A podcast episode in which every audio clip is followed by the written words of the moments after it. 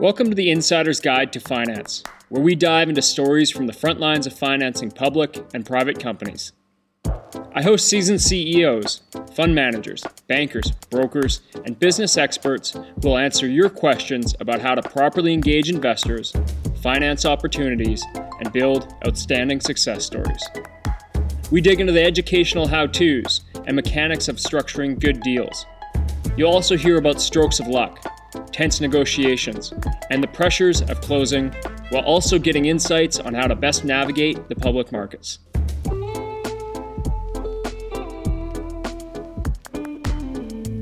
In today's episode, I speak with Chris Smith, founding partner of Investing News Network. One of the cornerstone beliefs that I have is that education before solicitation builds trust. This is especially important for public companies engaging both retail and institutional investors. Now, for public companies, investor marketing is becoming a standalone concern. We're now able to apply ad tech and marketing tech to reach investors, but thoughtful, valuable content is where the brand is built. And just like with products or services, Various brand touchpoints are a vital part of capturing mindshare of your interested buyers. You need to touch these people seven or eight times before a lead becomes a buyer. This same principle applies to investors. This is where Investing News Network and other content offerings come to play. They have a stable of writers and an audience who come to their website to read about industries and companies alike. As for the investor media industry, they play a balancing act with their client companies and their readers. Now, when you're working with a publisher, the good ones will deliver their services with a high degree of journalistic integrity. In other words, they're just not going to write promotional fluff about you. Ideally, they're going to write and reference with credible sources that educate the reader. As a CEO, I think it's an important question to ask about how they manage this inherent conflict of interest, publishing versus promotion. Chris takes the time to get into this with us. Now, we also discuss how CEOs should be measuring the effectiveness of services like Investing News Network or anybody else out there in the digital media space. I aim to ask the questions that CEOs should be asking of service providers like them. The responses and advice Chris provides are enlightening. Content production and the investor media world is an important aspect of your public company. So I hope you enjoy this episode.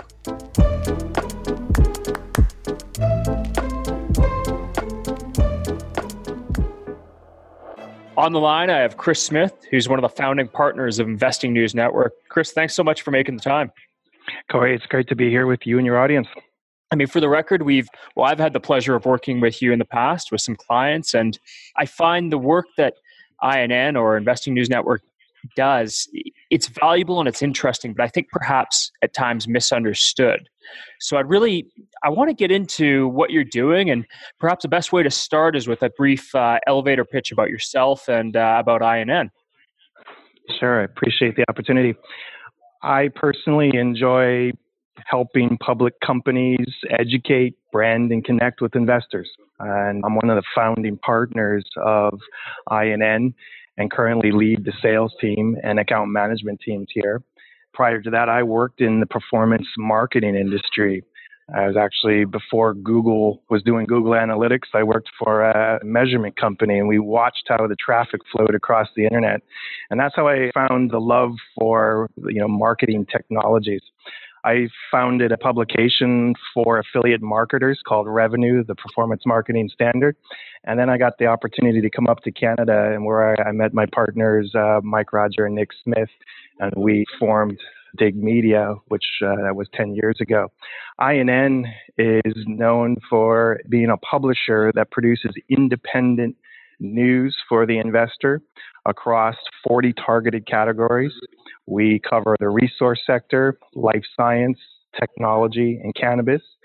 And we have an editorial team that is writing contextual articles about what's going on in these markets so they can make more informed decisions.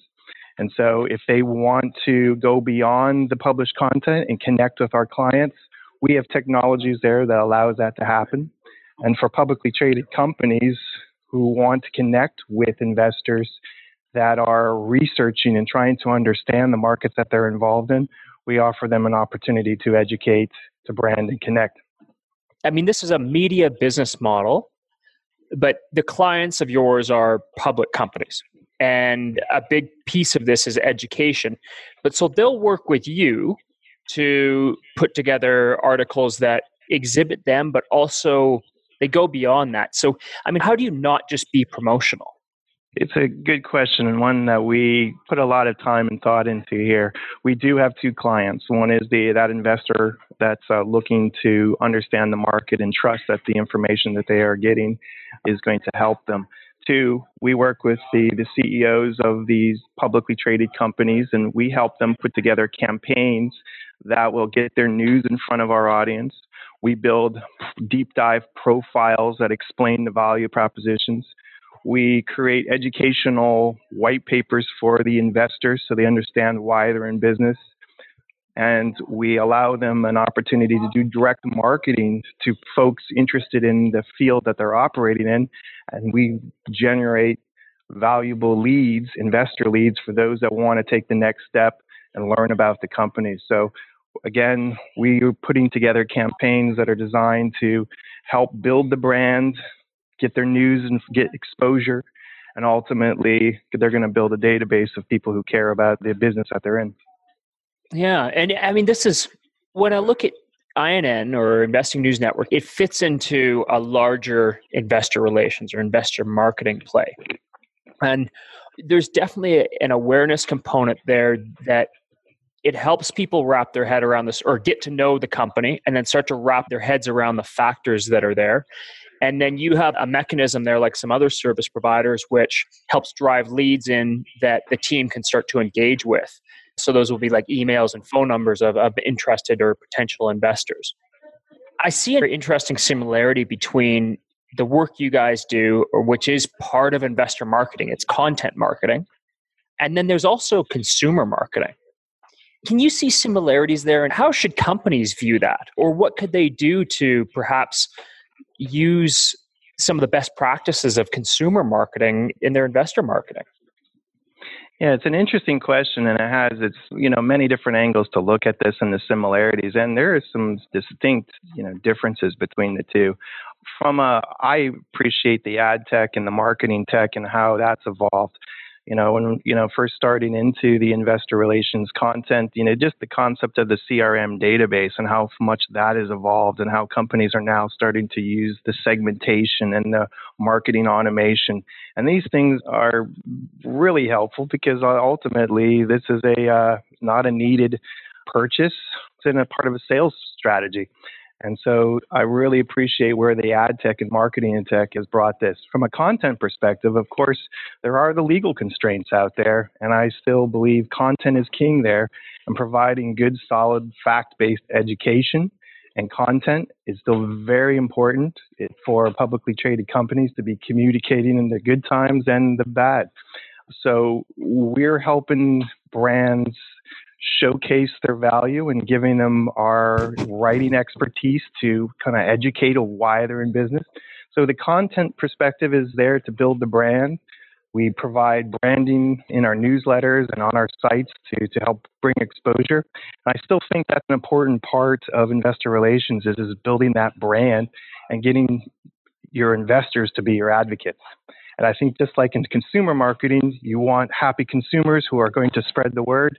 You want the same in the investor relations space. There is something there that I think we could go down a rabbit hole here, and perhaps it's helpful, well, hopefully helpful for the audience. But when you start talking about the technology behind it, the ad tech and the marketing tech, or MarTech as they seem to want to call it these days, there's a lot of powerful tools there for segmenting. But one thing we can't do is connect somebody's awareness or somebody's engagement with an article directly to the sale of shares or stock. And you know for a number of reasons. But how could a ceo looking at inn or any other service out there who's looking to drive awareness for investors how should they be measuring the effectiveness of using services like yours? That's a great question. When we provide campaigns we are generating and you know interest from investors. They will give us first name, last name, phone numbers, email address, IP address, where they are in the world. We turn that over for the company so they can put them in their marketing automation, their drip campaigns, or sending them their latest press releases. We offer best practices and what to do there. But one thing to watch is, you know, people are operating, they're doing their own research out there. They're dictating when they give you your attention. And so we suggest to our teams that watch the engagement levels of your content that you're sending to them. If you are sending educational articles, if you're sending press releases that are showing that you're unlocking value, watch the engagement, see who your advocates are or those that are constantly opening up your press releases, and then take the opportunity to, to call them. Hmm and kind of use that as a barometer of their interest and then actually reach out to engage. Absolutely. Now, you mentioned best practices. What are some of those? I think our investor relations industry, with CASL, the Canadian anti spam legislation, a lot of the databases were reduced. A lot of our publicly traded companies have really stepped up to the plate in terms of their compliance, in terms of who is sending and how you got the information, the, the investor information. We guide our clients on how to do that and how to best communicate, how to, you know, purge your list if people aren't opening. So from best practices, there's a, a plethora of information from your email providers and how to engage your list and be compliant and respectful to your investor audience. The one thing that you know we try to avoid is just you know just don't show up out of the blue after not talking to them in six months and expect them to respond in an appropriate manner. But we just again, it's this constant communication, touching your list, warming them up, purging the ones that are not active, and then that's the first steps at you know running a good investor relations marketing campaign using the leads from INN. Hmm. And what I see here, this is something that perhaps a, a CMO might jump on easily, but I mean, this is all part of a, a larger funnel strategy. In, in yep. essence, bringing hmm. somebody down that marketing funnel, in this case, an investor marketing funnel of, of awareness into consideration. You know, why should they actually consider investing in the deal after getting, uh, you know, awareness of the opportunity and of the, the company itself? And ultimately into conversion the way I see conversion in the case of IR and measure it would be on the amount of leads or the people who are actually willing to give you their email. I mean, that's mm-hmm. the consider the conversion because we can't measure the actual purchase of stock. Perhaps we can measure volume. What other things there? Have you seen other companies approach us in a similar way or in a different way? How could we frame this up so the management teams could really, you know, look at this in a way that is most constructive? Yeah, when we talk about our funnel, it's like you know, our sometimes I'm often reminded of how small some of our industries are that we work in, and even in the mining space as a as a, as a global uh, topic, you know, the small cap gold investor, you know, in the bigger scope of things, it's not as large as we think sometimes.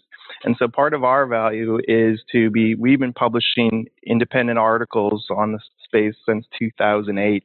And we have a lot of content out there that answers the questions coming from investors. And those investors come into our system, they trust our content, they subscribe, and ultimately they're going to maybe end up into a funnel for one of our clients.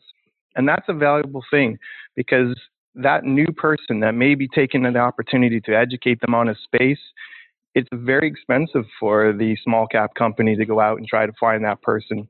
And we're bringing them to the companies. Now, how can you judge? I think it goes back to sometimes just the good old fashioned survey, having meaningful conversations with your investors and asking them. We've done case studies where we've asked our clients, Are you investing in the market? Are you investing in small caps? Are you investing in our clients? And we've had some very encouraging results in how much are actually participating. And I would encourage the same for investor relations teams is get to know your audience. I think a common fallacy in the world of IR is that you know you can use digital to build some awareness but then what do you do with those leads and then you've got the traditional let's go and do some conferences and, and reach out to the brokers or the high net worth individuals we know but you're going back to the same well but it sounds mm-hmm. i mean and actually i would say i know from having seen some of the work you do that you can start to attract some fairly capable investors through the work that you guys do and what you can bring for the clients. Absolutely, and then the topics of just for example, gold right now is uh, you know everyone's starting to talk about it, and and I watch the leads coming in, and they're every day, every week, every month, we're bringing new investors that are taking the opportunity to educate themselves on the spaces from graphite to gold to nickel. You know, we, we have newsletters for all these topics, and so seeing a plethora of end users and just very interesting companies. In fact, I was just telling the team the other day, uh, one of my uh, mentors and uh, heroes in terms of investments, Ray Dalio's company, Bridgewater Associates. I almost fell off my seat when I saw, uh, you know, a, a, subscription come in from one of his research associates. So as a point to no this, kidding. yes, we are bringing in, you know, new audiences through, you know, independent content. And again, full circle, that's how I believe, you know, the companies have an opportunity to educate and showcase their own thought leadership. And then that's a part of our marketing strategy here is lead through market through education. Man, I would have to say, you know, we're 20 minutes in here. I, I would have dropped that in the first 10 seconds that you got somebody like Bridgewater subscribing to what you're doing. That's really interesting. That may be a single uh, for all of our gold bugs out there that uh, know, interesting times, and that we often uh, part of what I love about my job is I get to watch the traffic and where the traffic is coming in from, and uh, Google is an interesting barometer, and you can see the searches coming in based upon what the thesis is out there. So, if we see a run in nickel traffic, or if we see a run in biotech, it's usually because there's something out there that is driving that, and you can really see that usually before it becomes mainstream news. Oh wow, some leading indicators. Exactly. Yeah. A question that I have is, you know, we're at such a point of information overload. And even with the, I mean, the good work you do, I'm sure that there's, you know, all of your viewers are kind of like they're inundated with with so much information. How can companies and how do you guys work to separate yourself from the pack? Yeah, I think it comes down to if I were to simplify this, and, and that's a hard thing to do in uh, today's landscape, is niche topics is one way that we have helped to differentiate ourselves by covering these niche topics and providing newsletters for all of them and an opportunity for companies to stand out within those is one way that we're helping. And I would say that that's the same thing to a company. Own a niche and be great at it. Don't try to be everything to everybody the amount of channels that are out there, I think, is a is a positive thing. People get to choose how they want to consume media on the channel of choice. We definitely see, you know, the, as we are on a podcast now as a trend, but also YouTube and the amount of video that's coming into the space. But uh, you know, ultimately, I think it's a good thing to have more choices as a consumer. The one thing that's hard right now is that uh, we are maybe in a little bit of a drought with fact-based reporting, but I do see the journalism coming back with uh, you know the Washington Post and you know what's all going on the, on the political side is driving mm. journalism a, a, little bit again too, and the need for fact-based journalism is essential in our societies and especially in the investing markets. That's an interesting one because I remember just for context for listeners, you and I were sitting down and had lunch and we are talking and you made the point that your writers, they're just not going to write anything. And there's a degree of what I understand is journalistic integrity there, if I'm not mistaken. So, you know, where are we at? And this is kind of a broader question, but you know, you mentioned the Washington Post, you mentioned some other names out there, and you say it's coming back, but like, what's the state of the overall journalism industry now? Yeah, and, and it's unfortunately we know what's happening from a political sense of uh, deciding, you know, which narratives, a lot of opinions, and I think that's clearly what we're seeing with these channels and the fact checking mechanisms that some of us have been taught to use are not being used. And so it is very sometimes difficult to understand what is an advertisement, what's propaganda, and what is fact based journalism we have a team that is independent of the sales team. They get to cover what they wish. They get to interview the thought leaders, put things in context, but they don't have to write about certain topics based upon what my sales team sells. However, we do have a concept of called native advertising when you write, let's say, an advertorial. But again, even on our paid side where we create content that's really white papers for investors sponsored by our clients, we use the same editorial standards. We have to have credible sources, back things up, get credible quotes, and just having that integrity, even if it's a sponsored piece. That's something that we go into the market with and just try not to be too promotional, but give the facts, let the investor connect the dots. I mean, for the audience you have, and, and we should have stated this up front, it's pretty bloody big. like you've got thousands and thousands and thousands of audience members in, interested. So please give us that number. But with that, I mean, you've got a balance between keeping the clients happy on the paying customer side and then also making sure that that audience doesn't feel like they're being fed a load of promo. So, I mean, how does that look and how do you manage that? Yeah, that's a fun part of the job. Our audience is um, mostly North American. We see a lot of U.S. citizens coming up to read our content. That was one of the original, you know, concept of this company when we saw the dot com boom, the original one in San Francisco, and what people were spending money on. It's like, wow, if we could uh, educate them about the opportunities in the ground with the resource sector here, we'd be doing a good thing. So we pull in a large U.S. audience, roughly uh, about 40% of our traffic. Second in line is Canada. We have Australia, Europe, and Singapore comes in a lot for the gold sector. We, on average, are bringing in about 300 to 400,000 uniques, depending on the time of the year. This is one of our biggest times of the year because we're giving out of our outlooks and interviewing all the thought leaders about what's going to happen in 2020. Now, is that monthly or daily? That is a monthly. Okay, still a significant number. And where I like to emphasize is that this is a lot of our traffic comes from our niche topics. So, you know, from palladium to biotech to esports to nanoscience, and you know, we are pulling in folks that are seeking in to learn about these specific niche markets, and that's a I think a very valuable thing when for a publicly traded company is is reaching people who care and ultimately getting an opportunity to connect with them. Well, one of the things that I like to do with this podcast is when interviewing service providers like yourself is ask the questions that a CEO would be asking you. So with that, I want to start with asking the question of, you know, what does an engagement with INN look like? Now knowing what you do, but you know, how long, how much? What should that CEO expect? what I appreciate is going in from the values of the company. Uh, Nick Smith, our CEO, is great at helping to, uh, you know, again, simplifying the concepts. And so we deliver value.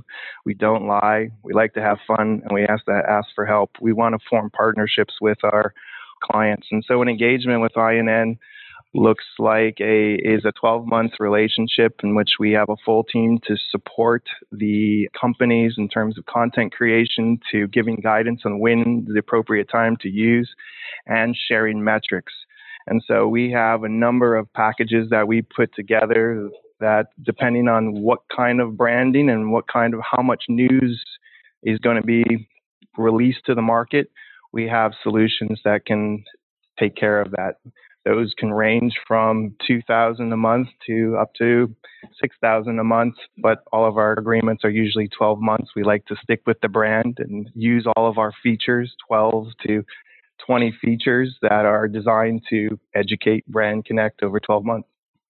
You know, and what are some of those features? Like I recall, or I've seen some of the the INN articles or the inspired articles and different things there. But you guys have a set of different features, and I think I mean you wouldn't just package them up and say, hey, here's what we have for just for fun. They have a strategic purpose. What are some of them?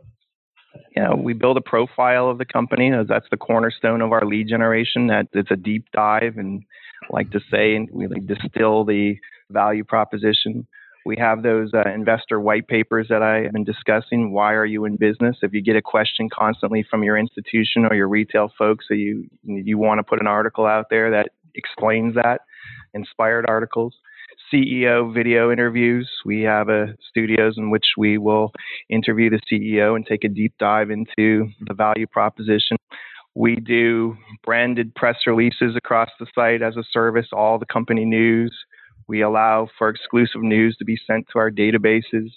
we do social media marketing. We use some of the advanced targeting out there to help our clients' news reach new people. And you know, as a part of our service of all of our service campaigns, is we're generating weekly leads in which get delivered to the inbox of the IR teams on a weekly basis. And on average, we're delivering anywhere from 30 to 60 a week. Hmm.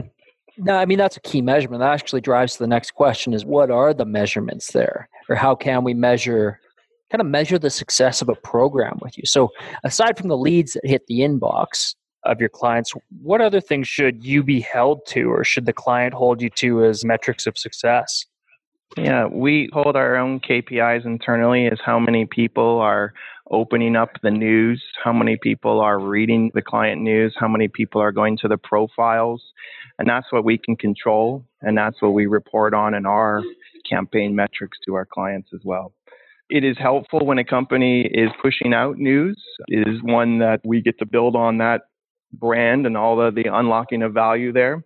But even if a company is not pushing out news, we can help bring the management team out to explain, you know, where they are in their life cycle, showcase them as thought leaders, and then we can show the metrics on, you know, how many people are reading that content and how much exposure they are generated with our database.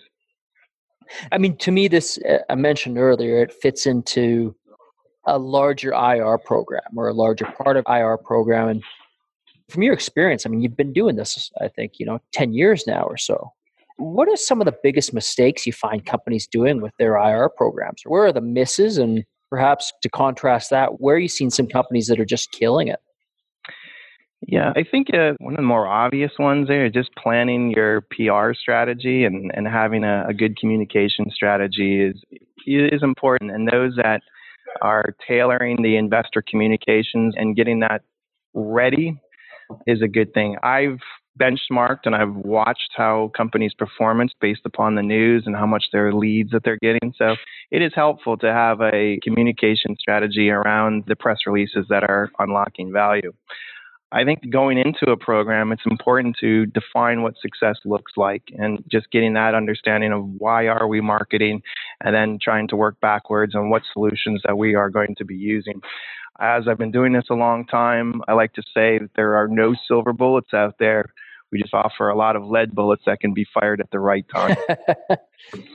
you know, you're not the first to say that. In fact, I sat down with somebody who's perhaps a legend in the world of public venture capital and same thing. He said there's no silver bullet. You know, after so many years in the industry, you'd think he would know the formula for some of this.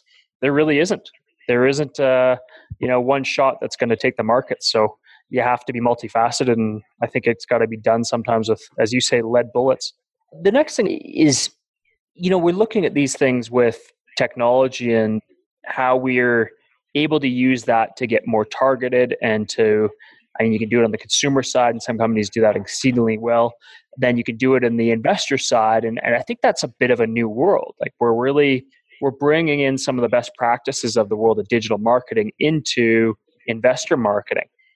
Mm-hmm. Where do you see the future of this going? Where do you see the future of investor communications going? Yeah, I think we alluded to it in the beginning as the, the marketing automation. It's incredible how much I want to say machine learning is taking place where a lot of questions can almost be answered and then you can structure the answers coming out. So I see marketing automation and responses or, you know, drip campaigns and a lot of automated communication going to the investor. I'd like to see probably, you know, some of the mistakes, uh, kind of going back to the other question, is uh, ways that the investor can communicate or find other ways to communicate with the, the management team. I think that's going to be important, and that's going to, I think the CEOs are becoming much more accessible. And sorry, that what do you mean by that? Just in terms of you know Twitter accounts and you know as we see in the, the different channels and LinkedIn and a CEO can be contacted in many different forms and I think that's going to be a positive thing for the industry but also can be a big mistake for publicly traded companies is not being accessible when you're first launching too and just to kind of dovetail on what our last question was but in the future, you know, marketing automation in terms of a lot of automated responses and nurturing through education and having, like, let's say, just click to call and being able to have that investor, you know, directly connect with the IR team. It's going to make it a lot easier for communication. Hmm. Any companies that come to mind who are really doing an outstanding job? There are a number of companies that I'm watching right now that are agency side that are doing good work. I'm going to reserve from giving judgment on a broadcast right now, but there are some really innovative things. If anybody wants to reach out to me, I'm happy to share some of my ideas. But I've been watching because on our side, we love to see how companies are working with our leads and how they're following up and what kind of technologies that they're using to kind of nurture somebody along. In the consumer marketing space, going back to that question, even with a needed product, let's say it's life insurance or alarm system, usually when someone sends in a lead or wants information, I think the industry average is about seven to eight touch points before they get a response or maybe a conversion. So this kind of information, hmm. the more touches that you can have with your investor audience, the better. You know, that's a huge point, right? Like you when somebody goes and reaches out, it's not even just when they go to effectively convert and give their information on the consumer side by providing an email, they still take seven to eight touch points before, on average, they convert into a buyer. I think it'd be silly for anybody in the investor relations world to expect that somebody comes to the website, downloads the presentation, and that, oh, hey, they're ready to buy. That's something we are constantly trying to educate is, you know, you're competing for their attention. And with all the other channels that are competing for this investor's attention, you know, you have to stand out by providing value good education, good content to them, being respectful, and being able and sometimes being on multiple channels so they can take advantage of communicating with you. Maybe not so much on email, but maybe they want to go on Twitter. What's next for INN? You guys have got a long history. You've, you've built a, a solid company and a solid reputation there. What's the future look like for you guys? future is bright. We are heading down under. We are going to Australia no and are launching in investingnews.com.au. And we will be providing that same independent editorial for the Australian market and providing those ASX companies opportunity to connect with the audience that is reading the uh, Australian content. That has been a, a project that's been going on for nearly a year now, and we're in a soft launch here, and we're ready in the new year to have uh, boots on the ground. Well, that's fantastic. It's actually a really exciting market, especially uh, when you look at the ASX and some of the, I mean, the resource plays there. And I know that there's the technology sector is also taking a real, uh, you know, positive uptick. So that's really cool. I didn't know that. It's exciting to watch. We've done a lot of content on the battery metals space, and we've watched the Australian audience build to nearly 10% of the dot coms traffic. So we've clearly, those markets down there are robust, and we, we're excited to be down there and providing coverage for the ASX opportunities. Oh, great. Now, uh, you know, just looking at time here, and as we kind of near the end of our list, any final thoughts for CEOs who are working to engage investors? You know, final thoughts from best practices or what they should keep in mind, and you know, anything to help them with their IR programs from your experience just understanding what success looks like. Why are we doing this? And then being backing into that. And I just think, as as one of our colleagues like to say, is uh, you know, sharpen the axe quite a bit before you you know you go to cut. And I think that's the biggest you know, plan your strategy based upon what's your intended goals, you know, and, your branding and, and where you want to go with things. There's a lot of interesting solutions out there for advertising and whatnot, but ultimately we have to, you know, play it back, look what success looks like, do your homework, ask for referrals, look at the website traffics and see where, you know, there's a lot of tools out there like Alexa and you can see everything of, you know, the companies coming in so you can do your homework and ultimately, you know, it's about just doing your homework ahead of time and making mm. sure you plan on your communication strategy and be ready to go when you do deploy such a program so you can take full advantage. Yeah. And just for the record, that's alexa.com, I think, not Alexa by Amazon, where you can get some pretty interesting details on your competitors and on their traffic. It's a good marketing tool. Yes, and Jeff Bezos does own both of them. Does he really? yep. Yeah, well, no wonder he's taking over the world. Right on. Okay. Well, Chris, you know, I really appreciate you taking the time here. InvestingNewsNetwork.com. And then you've got the Aussie site coming out soon. how can listeners best follow your work? Investingnews.com is the best way to see our, our content. You will see multiple newsletters. They can subscribe to one or all, or and investingnews.com.au is live and in business as of well. So, and I can be reached at any time at the office, and my contact details are below. And so, I really enjoyed having the conversation here and uh, educating your audience. Yeah, Chris, appreciate you taking the time. Have a good one. Thanks for listening to this episode of The Insider's Guide to Finance. If you enjoyed what you heard, please share this with your friends and colleagues so they can benefit as well.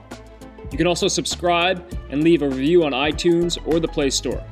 Your support there is really appreciated. For future episodes, if there's a question, topic, or specific person you'd like me to interview, feel free to reach out. You can connect with me on LinkedIn or through my website at creativereturn.ca.